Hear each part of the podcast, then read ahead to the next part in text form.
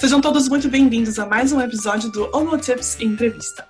Se você ainda não é inscrito, se inscreve aqui no nosso canal, ativa o sininho para receber as notificações e segue a gente também lá no Instagram. Meu nome é André Silvério e para me ajudar nessa empreitada, eu conto com a ajuda do meu grande amigo Marcos Vicensuto. Olá, meu nome é Marcos Vicensuto e hoje a gente tem o grande prazer de receber o Washington Barella. Ele é professor da UDK, Universidade das Artes de Berlim. Olá, Washington, tudo bem? Muito obrigado por você ter aceitado o nosso convite, participar da nossa entrevista. É um prazer enorme para a gente receber você né, no nosso uhum. canal. A gente te conhece há um bom tempo, fez festival, fez aula com você. A gente te admira muito, muito. pela história que você construiu, assim, né? Tanto no Brasil e tanto fora do Brasil, né? Então, para a gente é uma honra mesmo poder te entrevistar, poder ser seu amigo, conhecer você é um, é um prazer enorme mesmo. Muito obrigado pela, pela participação. Imagina, prazer é todo meu. Quando a Andrea me mandou o, SMS perguntando se eu estaria afim, posto, claro que eu estou afim sempre de falar com brasileiro, da classe para brasileiro, e eu que agradeço o convite. É, Washington, a gente sempre começa com uma pergunta tradicional, é como que você iniciou na música? Eu iniciei na música porque meu pai e minha mãe um, faziam música também. Meu pai tocava clarinete, minha mãe tocava sanfona. Meu pai foi da banda da Força Pública de São Paulo, ainda nos anos aí 50, acho que era 50, 60. E, e, e tocava, ele também tocava na, na orquestra da, da, da Escola de Música de Piracicaba. E daí um dia, supostamente, ele me perguntou se eu estava afim de, de aprender música. Eu falei que eu estava afim. E daí ele me levou para a escola do Mali, que todo mundo conhece no Brasil, né? E, uh, naquele tempo ainda era a escola do Mali, não pertencia à Unimep, como é hoje. E, e foi assim, foi assim que eu comecei a estudar. Meu pai me levou lá, eu comecei com a flauta doce e com a, com a, a iniciação musical, né? Uhum. E depois, depois de dois anos eu comecei com o boé. Eu tinha oito anos quando eu comecei com flauta e iniciação e passei é, eu, eu fiz é, depois de um ano eu fui tocar comecei violino uh, toquei seis meses de violino e daí uh, não dava certo. Não não era minha praia daí eu voltei para flauta doce e depois de, de seis meses quando eu tinha 10 anos daí em 74 eu comecei em 72 em 74 um, eu fiz um teste. Inclusive quem fez o, o meu teste de oboé foi o Juste Uhum. Ele estava, eu lembro, era um sábado, uh, eu fui lá na escola de música de Piracicaba, porque eles estavam dando bolsa para trompete, trombone, trompa e oboé. E obviamente o oboé é um instrumento que não é muito tocado, né? então tem sempre falta. Uhum. E daí a Cidinha Mali, eu, eu já estava lá, os meus pais na época, ela, eles, eles tinham uh, o dinheiro suficiente para alimentar a família, não sei o que, a gente era de classe média né, baixa. Hoje em dia está tudo muito melhor, mas naquela época o dinheiro era curto e a Cidinha estava dando, a Cidinha Mari estava dando bolsa para esses instrumentos. Daí eu fui lá e fiz um teste com o Juste. Ele deu o boé dele, eu toquei, ele falou, ó, é assim, põe o dedo aqui e toca. Daí eu toquei, eu toquei uma escala de duas oitavas de Dó maior, ele falou que era muito talentoso. Talento demais, entendeu? E daí eu comecei com, não foi com o Juste, na época eu comecei com o José Davino Rosa, uhum. que o seu Davino ele, e, e o Donegá da clarinete, eles iam para Piracicaba, tinha muita gente de São Paulo que ia dar aula em Piracicaba, e o seu Davino vinha dar aula, eu tinha aula com ele, daí eu não sei o que aconteceu de verdade, eu não sei se o seu Davino parou, ou não sei o que, eu tive um ano de aula com o Luiz, então eu acredito que eu devo ter tido um ano de aula com o Juste, antes dele vir para a Alemanha, e daí ele veio. Daí eu tive aula com o Paulo Rogério. E daí o Paulo Rogério também veio para estudar com, com o Goritsky. Daí eu tive aula com o Mali. E o Mali, ele sentava no piano e, e ficava acompanhando, me acompanhando, né? A gente, ele tocava warm-up, então fazia nota longa, ele fazia arpejos, fazia assim no piano o tempo inteiro. e fazia toda a nota longa, daí tocava escala comigo, daí a gente fazia música, então foi assim. Depois, quando o Justi voltou em 79, ele voltou em julho, daí eu voltei a ter aula com ele. Então essa é mais ou menos a minha trajetória do começo, o começo da minha carreira com, de música, o começo da, das aulas do oboé. Uhum.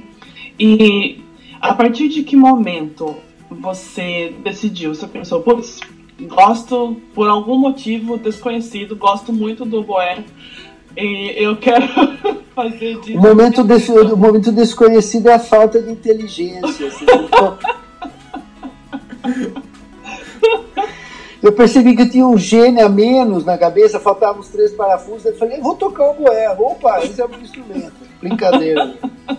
Não, eu, eu, eu, sei, eu sei até hoje. Eu tive. Um, o Juste, quando estudou na Alemanha, ele ficou muito amigo de um, de um regente suíço.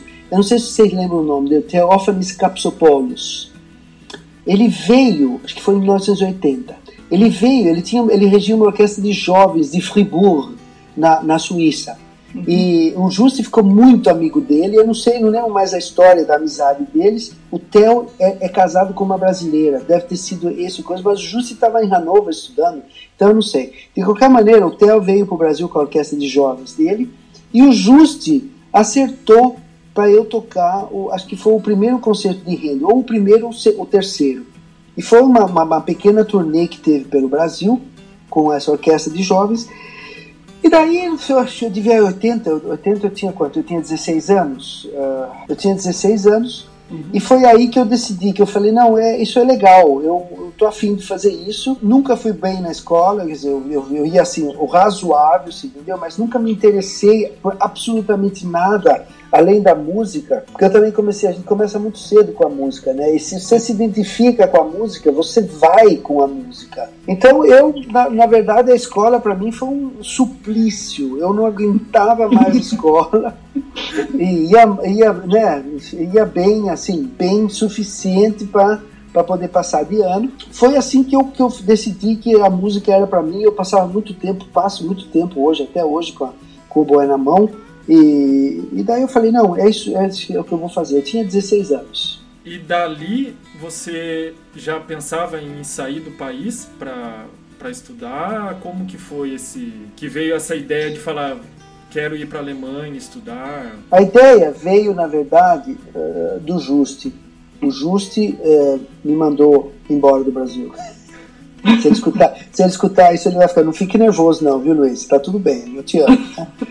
Mas, não, foi assim, eu quando eu tinha 12, uh, 12 anos, foi, em janeiro, o Juste foi embora para a Alemanha em dezembro de 76. Em janeiro de 77, o Goritsky deu um, um, curso em Curitiba, que é aquele o curso internacional de música de Curitiba. Vinham os professores alemães que eram patrocinados pelo Instituto Goethe. Então vinha o Ingo, vinha o que foi professor do Afonso, o Hermann Jung, vinha o Valdemar, Valdemar Vander, ou Voldemar, não lembro o nome dele. Vinha então, assim, o quinteto de sopros vinha da aula. Em Curitiba eles iam para Brasília, iam para Bahia, e foi assim que essa geração do Juste, do Ricardo Rodrigues, foi assim, né, do João Johnson, Paulo Rogério Arantes, foi essa geração que estudou assim. Eles tinham aula com alguém no Brasil, faziam tudo sozinho, e de seis em seis meses vinham os professores estrangeiros, um, a maioria deles, obviamente, é, eram alemães, se bem que o festival de Campos Jordão com o Eliezer Carvalho eram os músicos americanos, né? Uhum. Uh, mas eu, como venho da escola do Mali, foi uh, o lance com o Ingo. Então eu fiz esse curso em Curitiba com o Ingo, eu tinha 12 anos, e sei lá, um moleque de 12 anos tendo aula com um puta de um oboísta famoso como o Ingo, você entendeu? Eu, né? Tipo, oh, legal, tô aqui, né? fazendo dedo. Passei um mês fazendo dedo, manja? Sim. Sol, lá, sol, lá, sabe aquelas coisas? Brincadeira, né? E daí, o Jussi voltou em 79. Daí eu já estava com 15 anos, uh, eu, eu, voltei até aula com ele, ele entrou para tocar no Orquestra de Campinas, em 81, eu ainda estava na escola, no, no colegial, eu, eu, ganhei o, o, emprego em Campinas também. O Juste, eles estavam precisando de oboísta, o Juste falou com o Benito Juarez na época, eu fiz o teste e, e, consegui um emprego em Campinas. E comecei em Campinas junto com a escola, eu quase tomei bomba, né? ainda bem que não tomei. Porque senão eu ia, eu ia sair da escola, eu não ia nunca, nunca fazer vestibular. Daí eu comecei em Campinas e eu fui morar com o Justo. A gente, os dois anos que eu morei em Campinas, de 80 e, 81 até 83, quando eu fui embora para a Alemanha, a gente morou juntos. E eu tinha aula com o Justo em casa, apesar de eu já ter entrado na Unicamp em 82 também, mas eu morava com ele, então as aulas com o Justo eram eu estudando, ele entrando no meu quarto para falar, viu, ó, cuidado aqui que tá assim.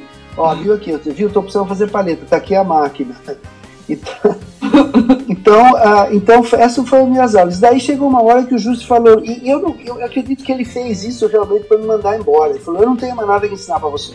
Mentira, entendeu? Um puta boísta como o Justo, um puta professor como ele, fala, não, não tenho mais nada para ensinar para você. O problema, eu acho, e não acho, eu tenho certeza hoje, porque eu dou aula, é que depois de quatro anos, você já não tem mais o que falar. Você tem sempre o que falar, você vai se repetir.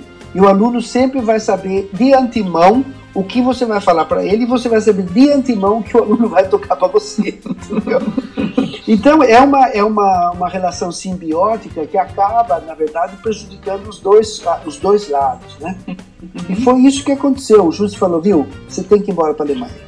Isso foi, eu vim para cá em 83. Eu entrei em Campinas, 81, entrei na Unicamp, tranquei depois do primeiro semestre, porque eu nunca fui muito de estudo, assim, né? Estudo de escola. Daí eu tranquei e daí o Justo falou: você tem que ir embora. Tá na hora de você ir embora. Isso foi em 82. Daí eu fiz todo o pedido de bolsa do DAD. Naquela época o DAD eh, eles davam bolsa para fazer, para vir estudar na Alemanha. Você não tinha que ter um, um bacharelado como a, a coisa mudou hoje, né? Sim. Naquele tempo também o bacharelado em música era muito complicado, não tinha bacharelado em oboé. Talvez só na USP tinha, em Campinas não tinha. E eu não estava afim de ir para São Paulo, porque São Paulo na época tocava-se a escola americana. E eu nunca gostei da escola americana. Uhum. Né? E, então daí eu, eu foi essa coisa que ele falou, você tem que ir embora, eu fiz a bolsa, eu fiz o pedido da bolsa, mas no final, a grande verdade é que eu nunca achei que eu fosse ganhar a bolsa no primeiro pedido. Teve muita gente boa na época que pedia a bolsa e não ganhava a bolsa na primeira vez. Deu sorte, ganhei a bolsa. Falei, Jesus Cristo, superstar. na época, na época de eu vir embora, eu tava nos. Vocês não lembram porque vocês são muito jovens. Eu estou ficando velho, eu lembro umas coisas do Arco da Velha. Né? Tava passando, quando eu vim para a Alemanha, eu vim em outubro de 83. Estava passando um filme que, uma, que em cima lembro que chamava As, As Crianças do Bahnhof Zoo, de Kinder von Bahnhof Zoo, com a Christiane F., que era uma, um, um, um monte de pessoa drogada, uma drogada de heroína mesmo, né? E eu fiz a besteira de assistir esse filme. um mês antes de eu vir embora para a Alemanha, em 1983, mas com muros, você fala, Deus do céu, olha só que onde eu tô indo, né? Então foi meio assim complicado, mas eu passei daí os três anos aqui na Alemanha, e quando eu vim para cá em 83, e voltei em 86 para o Brasil. Isso foi a minha, a minha passagem para a Alemanha. Depois veio, daí veio os Estados Unidos, mas essa é outra história. É, é engraçado, porque bastante gente, eu inclusive, que não gostava de, de paleta escola americana, termina nos Estados Unidos.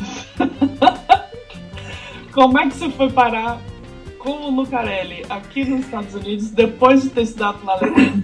Pois é, essa é uma história muito, muito peculiar. Quando eu vim para a Alemanha, eu me casei com uma, uma americana, minha primeira esposa. E a gente, a gente se conheceu na Alemanha quando eu fui, antes de eu voltar para o Brasil, em 83, a gente se conheceu, antes de eu voltar para o Brasil em 86, ela é americana, eu fui para Nova York, e a gente se casou e eu voltei casado para o Brasil. Minha mulher, a, a, a, minha primeira mulher, não se acostumava com o Brasil. É muito complicado. O Brasil de 1986 eram outros tempos, muito complicado, uma coisa muito louca, acabando a ditadura, um Brasil fechado, nada era possível, tudo custava muito caro, inflação, tudo aquela coisa, né? Então ela não gostou do Brasil e ela falou: Eu quero embora. Eu falei: Mas eu não quero ir para os Estados Unidos. E daí o que aconteceu foi que eu me candidatei para uma bolsa da Vitae. Isso foi no ano de 87. Candidatei à bolsa da Vitae e ganhei a bolsa da vida. Foram os testes que faz, não sei o que, teve o Eldorado na época, então eu estava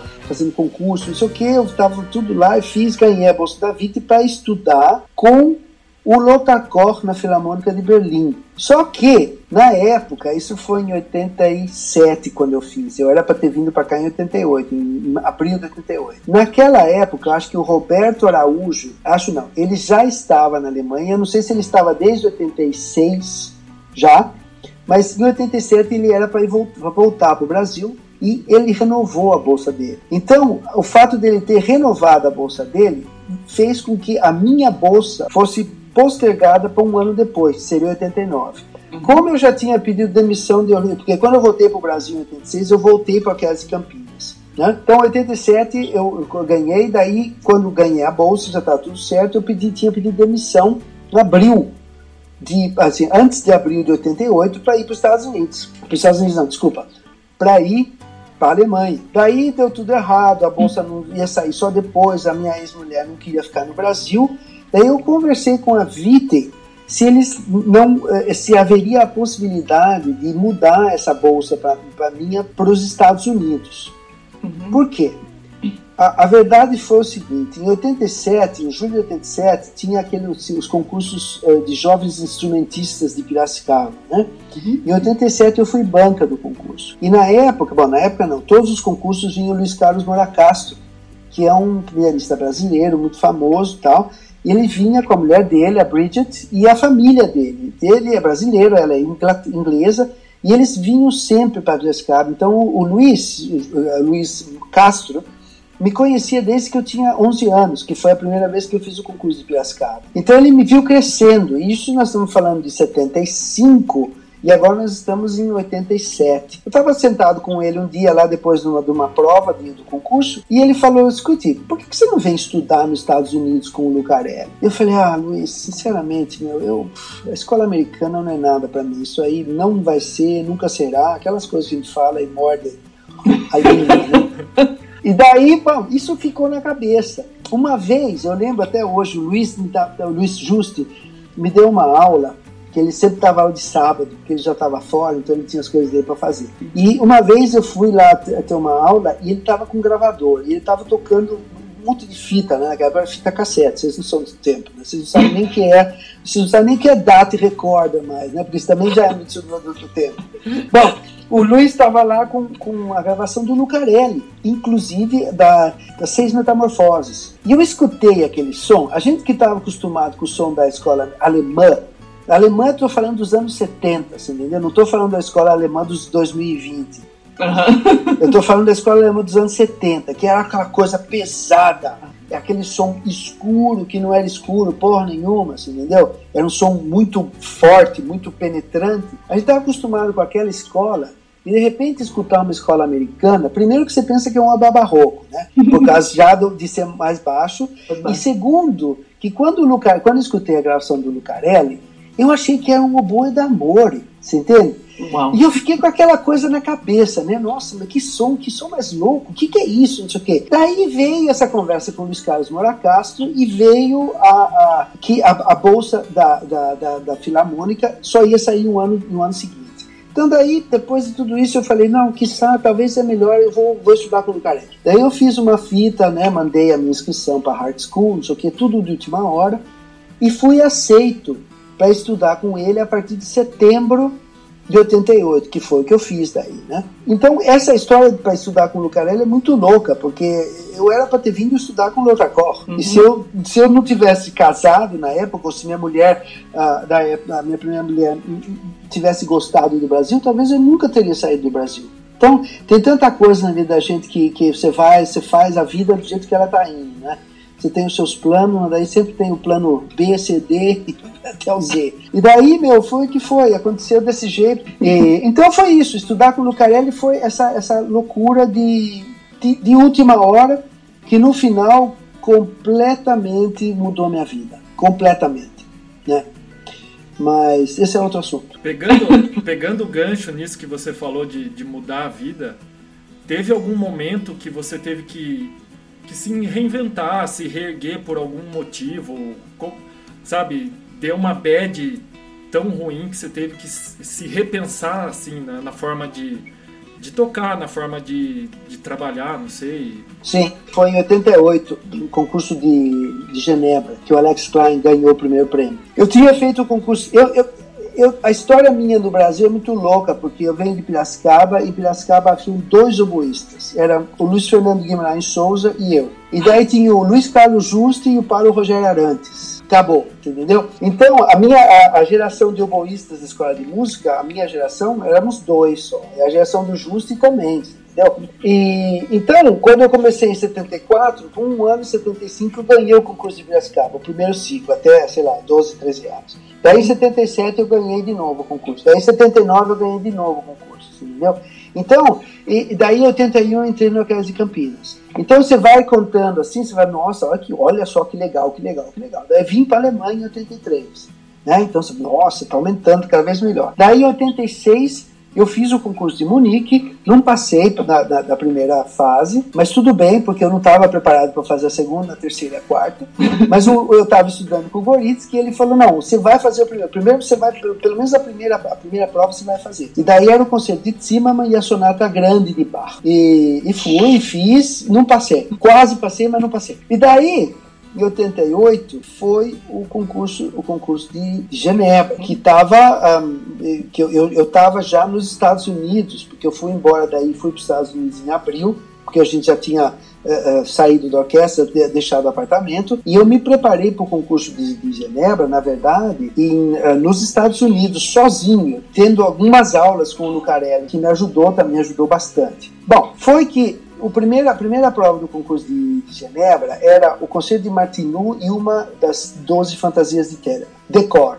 Pois me deu um branco, me deu um branco no meio do Martinu. Eu, não, eu nunca fui muito de tocar decor, porque no Brasil nunca pediram pra gente, né? O, o, o Ingo também, ele era muito relapso nesse sentido. Nesse sentido, eu também sou um, um professor muito relapso, que não exige que as pessoas toquem uh, decor. Hoje em dia também já não existe tanta essa, essa, essa ênfase em pessoas tocarem decor, ainda que concursos internacionais peçam as romanças, o Mozart e o Strauss decor, mas todas as outras peças não são decor. Então a minha geração não estava acostumada com isso. Isso para mim sempre foi um problema, inclusive depois quando eu ganhei o concurso de Munique, inclui daí tocar recitais Aí eu me forçava a tocar, a tocar de memória, e isso me deixava muito nervoso, muito nervoso. Uhum. Quando eu tenho a, a, música na minha frente, não tem problema nenhum, assim, entendeu? Uhum. Mas essa coisa assim, se você vai ser um solista, você tem que tocar o Mozart decor, tem que tocar o Strauss decor, né?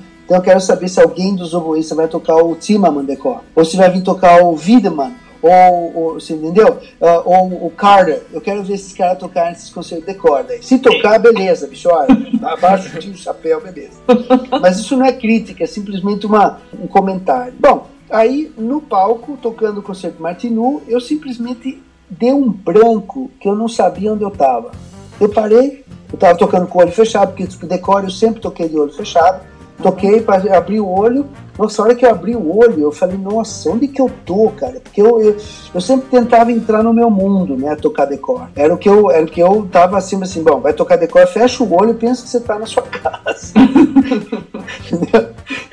pensa que você tá na sua casa, tá tudo bem. Casa tudo certo, a palheta é boa, as passagens é, saem tudo legal, sai assim, legal as passagens. E daí eu abri o olho e aquele choque meu, que eu falei, nossa, agora, agora foi tudo. Daí eu fui pro pianista olhei onde estava e é aqui.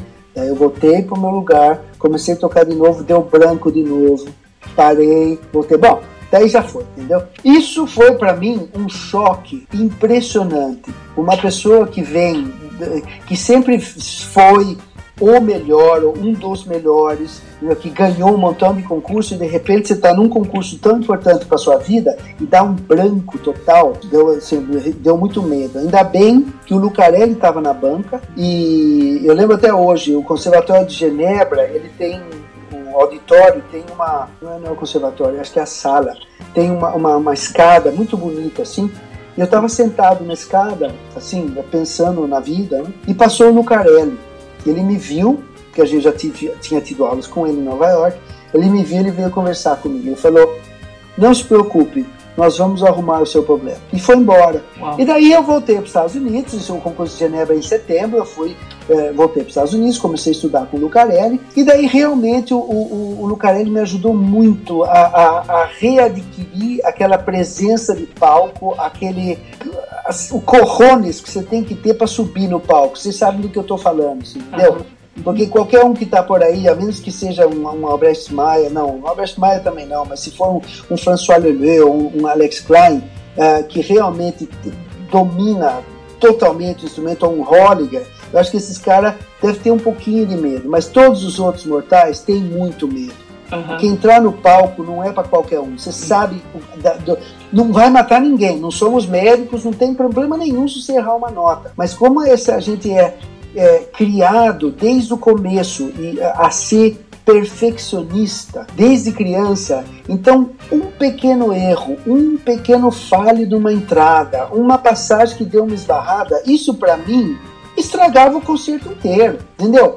Não importa o que foi depois, teve um erro, para mim era o pior concerto que eu tinha. Então, era muito complicado isso aí de ser, ser uh, uh, uh, forçar, se forçar a tocar de memória. Mas eu sempre fiz isso porque era o que pediam de um solista. Você quer tocar na frente de uma orquestra, você vai de memória, você não vai tocar com, com a partitura. Mas esse foi um dos momentos uh, muito difíceis da minha vida.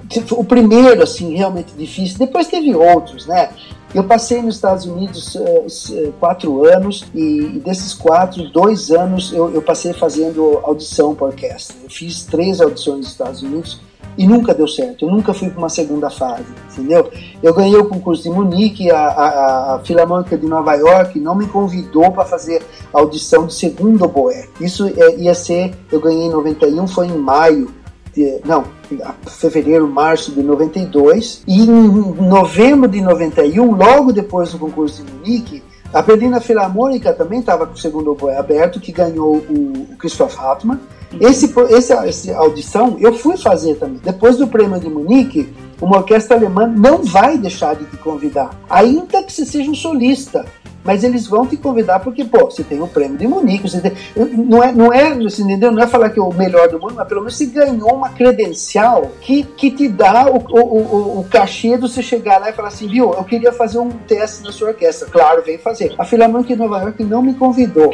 Daí o Bert, ele ligou pro Joe Robinson, que na época era o primeiro voista da, da, da New York Philharmonic, e conversou com ele, que eles são uns amigos, e conversou para me convidar, né? E aí eu fui fazer o teste, acho que eu toquei uns três minutos para me dispensar. e daí, cara, depois que eu ganhei o emprego aqui em Baden-Baden, que eu, que eu tava querendo fazer, virar professor de, na, de escola, eu, eu fiz também muitas, uh, muitos testes. Eu fiz uh, em 10 anos, eu tentei 10 anos uh, arrumar uma posição como professor e deu certo na, na última vez, que eu fiz sete uh, testes. Então aí depois de cada, de cada um, a gente você vai para sua casa, você está assim animado, né? E daí vem, você vai começa escutando por pessoas, ah, fulano está na lista, ciclana está na lista, e você não escuta nada de você, e daí vem a carta oficial que você não está na lista, porque aqui na Alemanha pra, eles fazem uma lista tríplice, né? E o primeiro da lista é a pessoa para quem eles oferecem um emprego. Se não dá certo, vai para o segundo. Normalmente, no, é, é, o terceiro nunca chega a, a, a fazer um, a entrevista, né? A entrevista não, fazia um. Então isso foi sempre um, foram semanas assim que eu passava daí me perguntando o que, que eu estava fazendo errado, assim, entendeu? Porque tocar eu sempre toquei, eu sempre que eu sempre toquei. E, e eu sempre toquei da minha maneira. E da, da, maneira que você toca é a maneira que você é. E se dá certo, você está no right place at the right time, as coisas funcionam para você. Mas daí você, você se questiona, você fala assim, mas nossa, será que é a orquestra onde eu toquei? Será que é por causa da paleta americana que eu toco? Será que é porque eu sou brasileiro? Será que é porque é, eu dou aula muito mal, que eu não sou um bom professor. Então, nossa, são tantas perguntas que você faz na sua cabeça e você vai, sabe, você vai entrando num baixão até que você chegue aqui. Eu sou uma pessoa assim, eu, eu sei ficar deprimido, mas sei sair da depressão, graças a Deus. Então, daí depois de uma semana, isso o Lucarelli que sempre falou também, ele fala assim: olha, você é bom tal, mas depois de uma semana a depressão tá boa, hein? Você vai olhar no espelho e vai falar assim, viu? Ó, beleza? Deprimiu? Desdeprima. Vamos que vamos. Então, E, e, e, isso eu sempre fiz. Depois de uma semana, daí eu já voltava normal. Mas sim, eu sempre tive.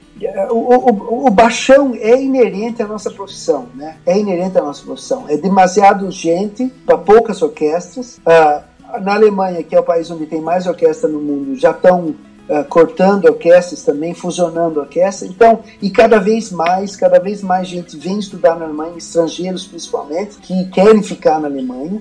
Então, o mercado europeu, mas principalmente o alemão, está muito saturado, muito saturado. Então, na minha época, quando, por exemplo, tinha uma vaga para o Boé, tinha 12 pessoas. Se fossem 20 pessoas fazendo a pedido para fazer a audição, eram muitas, entendeu? Normalmente eram 12, 15, e, e tinha 80, 100, 120 flautas. Hoje, são 150 oboístas e 800 flautas, entendeu?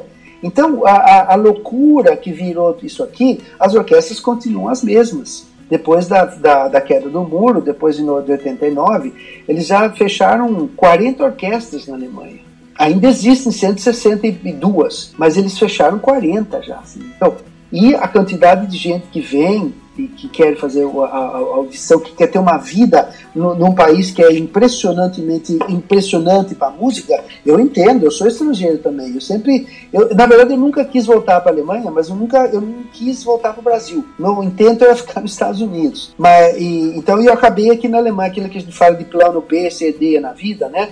Voltar para a Alemanha nunca tá, nunca esteve nos meus planos quando eu fui embora. Mas foi o que foi e dou graças a Deus porque quando eu penso na loucura que é a vida, a vida profissional uh, orquestral nos Estados Unidos, né, com um principal, um assistente e você tendo que tocar o ano inteiro, a temporada toda, bicho, isso aí para mim é uma coisa que não entra na minha cabeça. É aqui você tem os dois principais que se alternam, é, é, é outro papo, é outro, é outro nível, inclusive, eu acho, você entende? As orquestras americanas, óbvio, até o top 10 são muito boas, mas se você escuta uma Vina Filarmônica, por exemplo, que também trabalha muito, mas tem dois primeiros de todos os naipes, entendeu?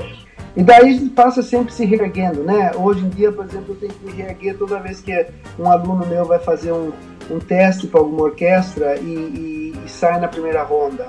Uh, ou vai para a segunda ronda e sai na segunda, ou vai até o final e não consegue emprego, entendeu?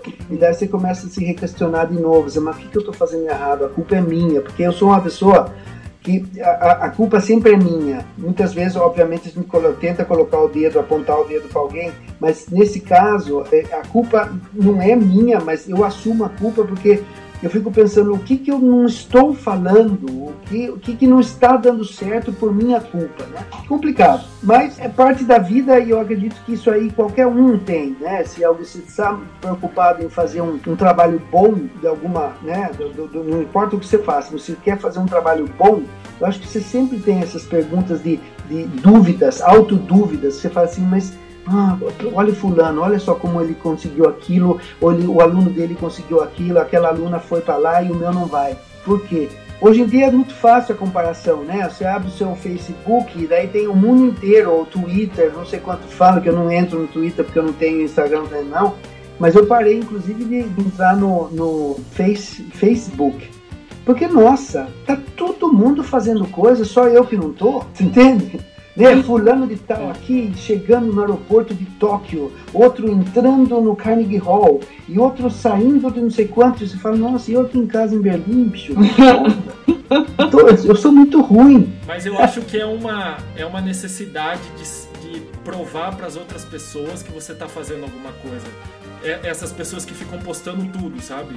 É uma forma é. de dizer, não, eu sou importante, eu faço isso, faço né? E em vez de fazer direito o que tem que fazer, né? É, exatamente. É, exatamente. é ruim que acaba pressionando os outros, né?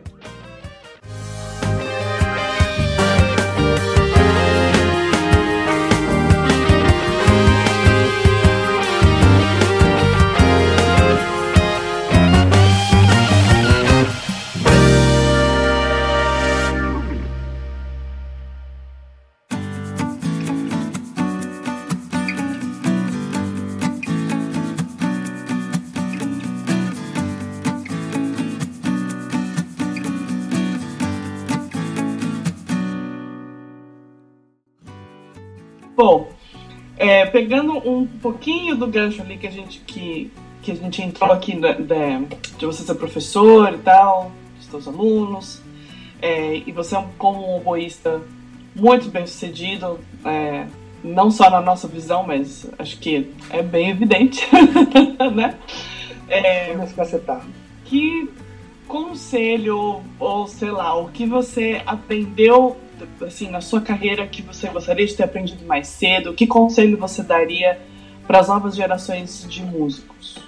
Uma coisa que eu, que, que eu tenho muita raiva de mim mesmo é não ter aprendido a tocar piano bem.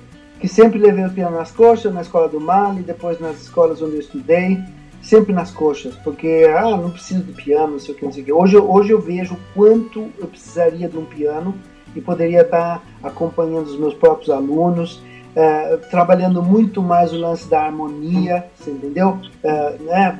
Completamente, uma coisa completamente uh, necessária para o músico, de qualquer instrumento que seja. Principalmente nós, sopro, músico de orquestra, que a gente daí você vai ficando cada vez mais burro, na verdade, porque a única coisa que você faz é isso, é fazer paleta e tocar a nota certinha, e se a nota não sai certinho, você, é você sabe, aquela, aquela neuras total, que uhum. não tem nada a ver, na verdade, né? A gente faz a vida da gente muito mais complicada do que ela deveria ser, ou do que é, na verdade. Mas isso é uma coisa que eu, eu recomendo para os meus alunos muito. Eu falo assim, não tire o piano de, de, da, da sua frente. Ainda que você faça a prova do piano, passe, termine o piano, continue estudando piano, porque o piano é muito importante. Isso é uma coisa que eu realmente sinto falta uh, uh, hoje que eu dou aula. Na orquestra não, na orquestra você vai, na orquestra você toca e acabou. De vez em quando você nunca olha quem é o compositor e que quanto sustenido tem na clave, entendeu? Você senta e começa a tocar, nossa, é Fá sustenido, ah, pô, tá ali, não vi, entendeu? Você não sabe nem quem que é o, o regente que tá lá e nem o solista que tá tocando com você. Então, música de orquestra é um horror, sabe? Mas hoje que eu sinto que eu, que eu, que eu uh, dou aula, que gostaria de acompanhar mais meus alunos, gostaria de falar mais da harmonia, uh, isso eu sinto muita falta do piano. Muita falta. Porque daí eu tenho que ir lá no piano catar, não, catar milho, sabe? Você tá vendo? Você tá indo para cá e daí você vê o acorde, só você não sabe tocar. tô, tô, tô, tô. Daí é, tudo, né? Eu, eu pego o boé e fico tocando harmonia no boé. Mas, um, mas isso é uma coisa que eu recomendo às gerações. Inclusive, quando eu dava as aulas que eu dava no Campo, Campo Jordão, todos os festivais de, de, do Brasil que eu fui, vocês foram junto, eu sempre falei, pra, pra, falei, pegue o bacharelado brasileiro, ainda que seja muito coxa nas coxas, mas consiga o papel porque depois do primeiro papel você vai precisar o segundo papel e talvez até o terceiro papel. Se algum dia você encher o saco de tocar numa orquestra e quiser fazer alguma coisa a nível, nível universitário. Aqui na Alemanha é diferente. A minha geração no Brasil foi diferente. Eu não tenho nem o bacharelado, entendeu? Porque eu saí do Brasil e fui aprender a tocar o boé.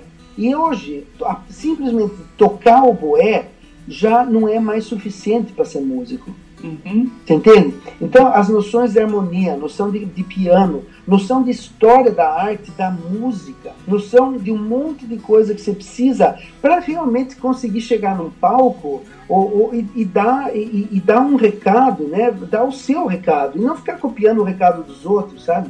Então, para isso, ah, ah, é muito importante essa, esse multifacetas que, que, você precisa ter hoje. Eu sinto dó da, do, do pessoal hoje por isso meus alunos que já entram com 18 anos já pensando em fazer um, um, um, um teste numa orquestra para fazer, como é fala, o prático, o prático, né?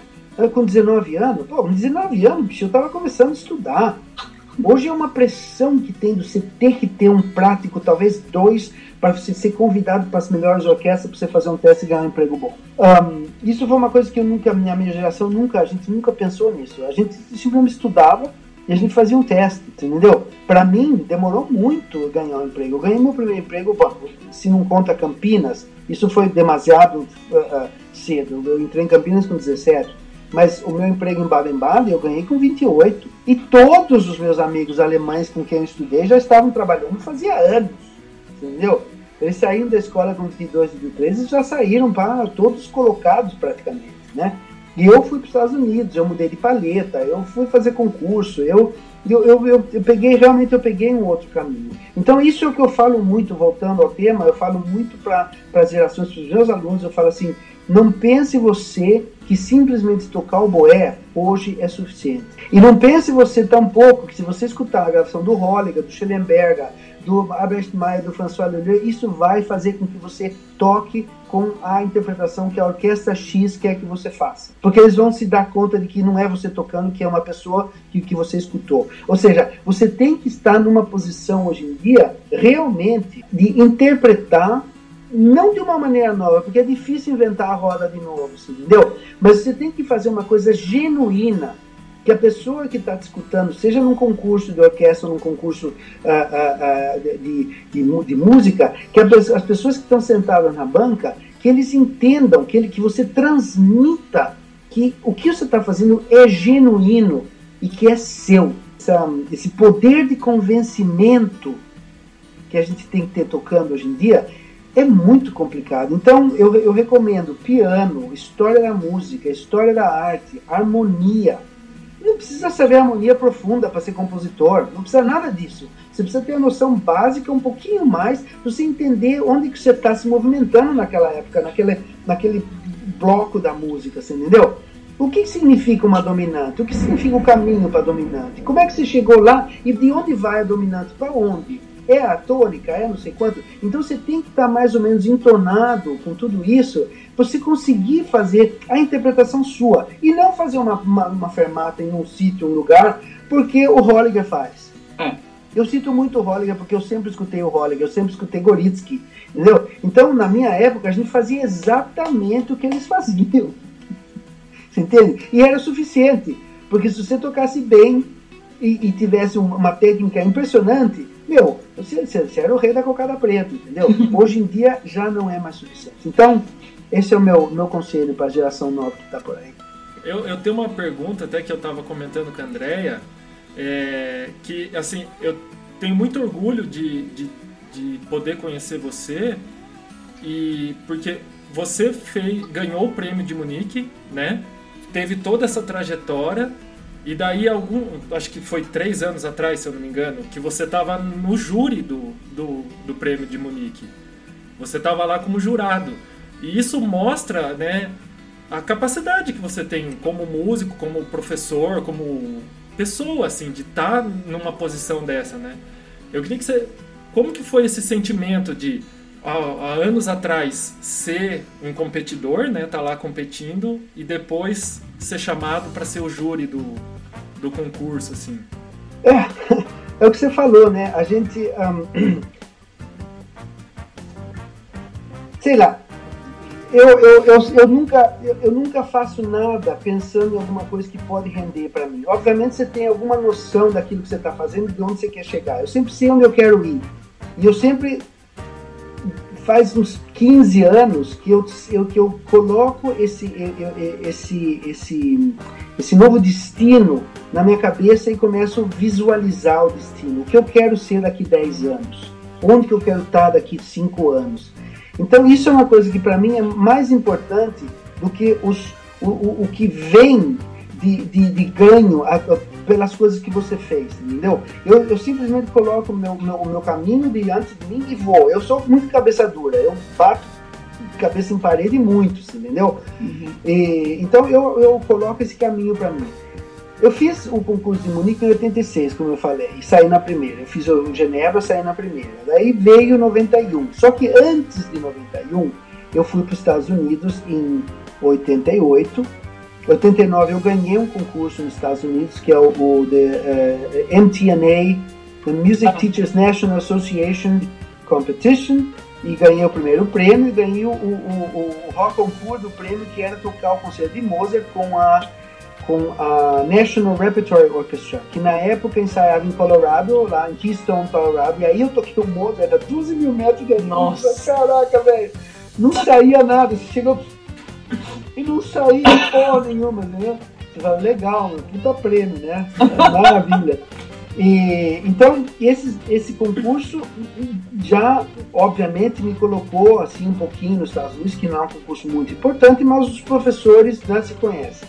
Daí veio o concurso de 90 do, da, de Nova York, que foi o New York Artists Guild uh, New York uh, uh, International Competition. Esse prêmio eu também ganhei o primeiro prêmio, só que esse concurso era diferente. Bom, o MTNA também, que eram com todos os, os, os instrumentos. E esse de Nova York também, e tinham todos os instrumentos, eu não sei quantos tinha, mas tinha violino, tinha piano, tinha cantor, tinha tudo, flauta. E eu acabei ganhando o primeiro prêmio, e com o primeiro prêmio veio um contrato com um empresário que eu acabei tendo, veio o, disco de bar que eu fiz, que haver, ter, haveria tido um outro segundo disco, mas daí a, a gente meio que se desentendeu e não, não, acabei não fazendo o segundo disco. Uma pena, na verdade. Então, através desse concurso, através do empresário, eu ganhei muitos concertos. Concertos pequenos, né? nada assim, né? famoso ganhar 10 pau por, por, por, por concerto, nada. Concertinho em biblioteca de Long Island, concertinho no norte de Nova York, entendeu? Concertinho em Scranton, Pennsylvania, uh, sabe, essas coisas. Daí veio umas coisas melhores no Philips Collection em, em Washington, D.C. Daí veio o Cleveland Museum of uh, Art, eu acho que era um, uma, uma, série que eles tinham no Museu de Cleveland. Pintaram algumas coisas boas, o meu recital debut em Nova York, no American Hall. Ou seja, saíram muitas coisas boas desse, desse, desse prêmio de Nova York. E como eu já estava olhando para o concurso de Munique, que ia ser em 91, o prêmio foi em 90, uh, ah, eu já então comecei a planejar todo o programa possível do concurso de Munique para recitais. Todas as sonatas, todas as coisas que eram com piano eu toquei e acabei também tocando o concerto de Zimmermann uma vez num, num, num recital. Uh, o Strauss eu toquei na escola, na, na Hart, então eu, eu já tinha tocado também no Brasil, com orquestra, com a Campinas, o Mozart, o Strauss. Uh, então isso aí para mim, já, os concertos eu já, já tinha tocado algumas vezes. E foi assim que eu me preparei para o concurso de Munique, que foi em setembro de 90. O prêmio foi em maio de 90 e o Munique foi em setembro de 91 fui tocando, fui fazendo, fui andando, andando, e daí eu cheguei em Munique e ganhei o terceiro prêmio, o François Oliveira ganhou o segundo, podia ter ganhado o segundo e o terceiro, podia ter ganhado o primeiro, isso daí, daí não está na sua mão mais, entendeu? E uma coisa que o Lucarelli falou para mim muito, ele falou assim, quando eu ganhei o concurso, ele falou assim, esse prêmio tem a validade de um ano. Se você não usar esse prêmio neste ano, esse prêmio não vai valer mais nada na sua bolsa, no seu bolso. E daí foi quando eu fiz todas as aplicações para fazer teste em Berlin Phil, New York Phil, Bamberger Sinfônica, eh, Baden-Baden, uh, Basel, Beethoven-Halle, Bayerischer Rundfunk, tava um montão. Isso foi no maio, abril, maio de 92, quando eu vim para cá daí fazer, fazer os testes. E daí, meu, daí eu ganhei um prêmio. Daí eu estava numa orquestra da RD, que é o sistema de, de rádio de televisão alemão. A, a, o concurso de Munique me conhecia, por causa que, não, obviamente, eu fiz o concurso. E daí, de repente, veio em 2007, isso muitos anos depois, hein? eu comecei em Baden-Baden, eu comecei em 92. Mas nunca foi meio assim a minha, a minha aspiração ser banca de concurso. Obviamente, se você é convidado, eu faço porque né, é legal. Mas nunca foi assim. Daí veio 2007, veio uh, para ser banca do Google de Munique. Depois veio o 2011 para ser a banca da, do CD, da, da primeira fase de, de, CDs. E daí veio o, o, último agora, que foi 2017, não foi? Acho o último que, Munique? Acho que foi, acho que foi isso. É. Isso. 2017, daí de novo na banca do concurso ao vivo. Um, obviamente, é, é, um, é, uma coisa maravilhosa, é o reconhecimento de um trabalho, você entendeu? Um, de, de, de, uma, de uma trajetória que eu, que, eu, que eu tenho feito me deixa muito feliz, óbvio, fico muito também muito uh, honrado de, de, poder sentar banca de um concurso onde sentou uh, Goritsky, onde senta o Holliger nunca sentou porque ele não faz essas coisas, mas um Goritsky, um Gunta Passin, uh, sabe, esses famosos e internacionalmente famosos, obviamente me deixa muito feliz. Agora, é o que eu falei antes. Eu, eu, não, eu não faço, eu nunca fiz isso aí pensando no que ia, no que ia sair. Isso aí saiu porque, porque o trabalho é reconhecido e porque, sei lá, porque eu também sou muito exigente, né? Eu, eu, eu acho que isso é importante também num, num concurso internacional. Sei lá, os critérios, isso aí eu não, eu não posso falar nada. Uhum. Olha, a gente poderia ficar aqui o dia inteiro conversando, porque é muito legal falar com você, mesmo assim, virtualmente, né? A gente, a última vez que eu fiz Campos do Jordão foi em 2010. Nossa, faz tanto tempo já? O meu também. E, cara, nossa, era muito legal. Assim, você, o boísta que tá assistindo esse vídeo, que não teve a chance de, de fazer um Campos do Jordão com Washington, era era incrível, era muito legal, a gente aprendia muito, a gente tomava muita bronca também, mas era muito divertido, era muito bom, era muito, muito válido, assim. Assim, a gente poderia ficar aqui rasgando seda o dia inteiro, porque a gente gosta muito de você mesmo. Obrigado. É, a gente termina a, a gente termina a nossa entrevista fazendo um, um bate-bola, pode ser? A gente faz, a gente alterna, o Marcos e eu fazendo pergunta rapidinha, e você responde com a primeira coisa que vier na tua cabeça. Nossa senhora. Esse teste eu não vou passar. Vai, é bem tranquilo. As pessoas engasgam só em uma pergunta só, mas geralmente vai bem. É, um esporte ou um hobby? O esporte é um hobby? Correr. E o esporte? O esporte? Tênis. A gente precisa marcar uma, uma corrida juntos ainda, quando a gente se encontra. Nossa, eu tenho que esperar um pouquinho que eu tô meio destreinado. Eu engordei 3 quilos nessa pandemia. Eu tô, tô, tô passado já. Se você não fosse músico, o que você gostaria de, de fazer? Ou... Eu acho que eu gostaria de ser músico. Bom. É, lugar preferido? Praia é, de Sara de los Atunes, é, perto de Cádiz, na Espanha. É, Washington Barella, o que toca na sua playlist? Uf. Atualmente é a sexta de Mahler. Uhum. É, uma música. A sexta de Mahler. Olha, tô vendo? Foi fácil, passou. 10. já, já teve entrevistado que ficou pensando, hein? Sério?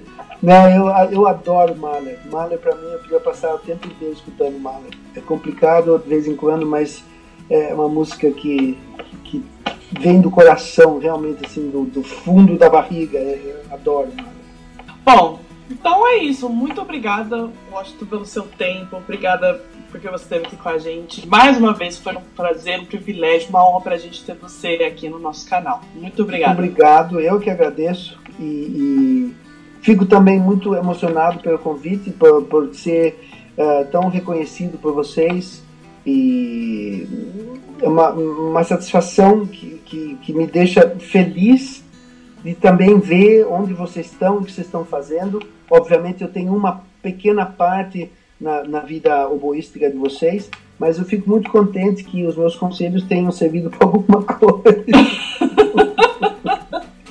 Você viu, as minhas palhetas tocam dó, todas. É mesmo? Pelo menos isso.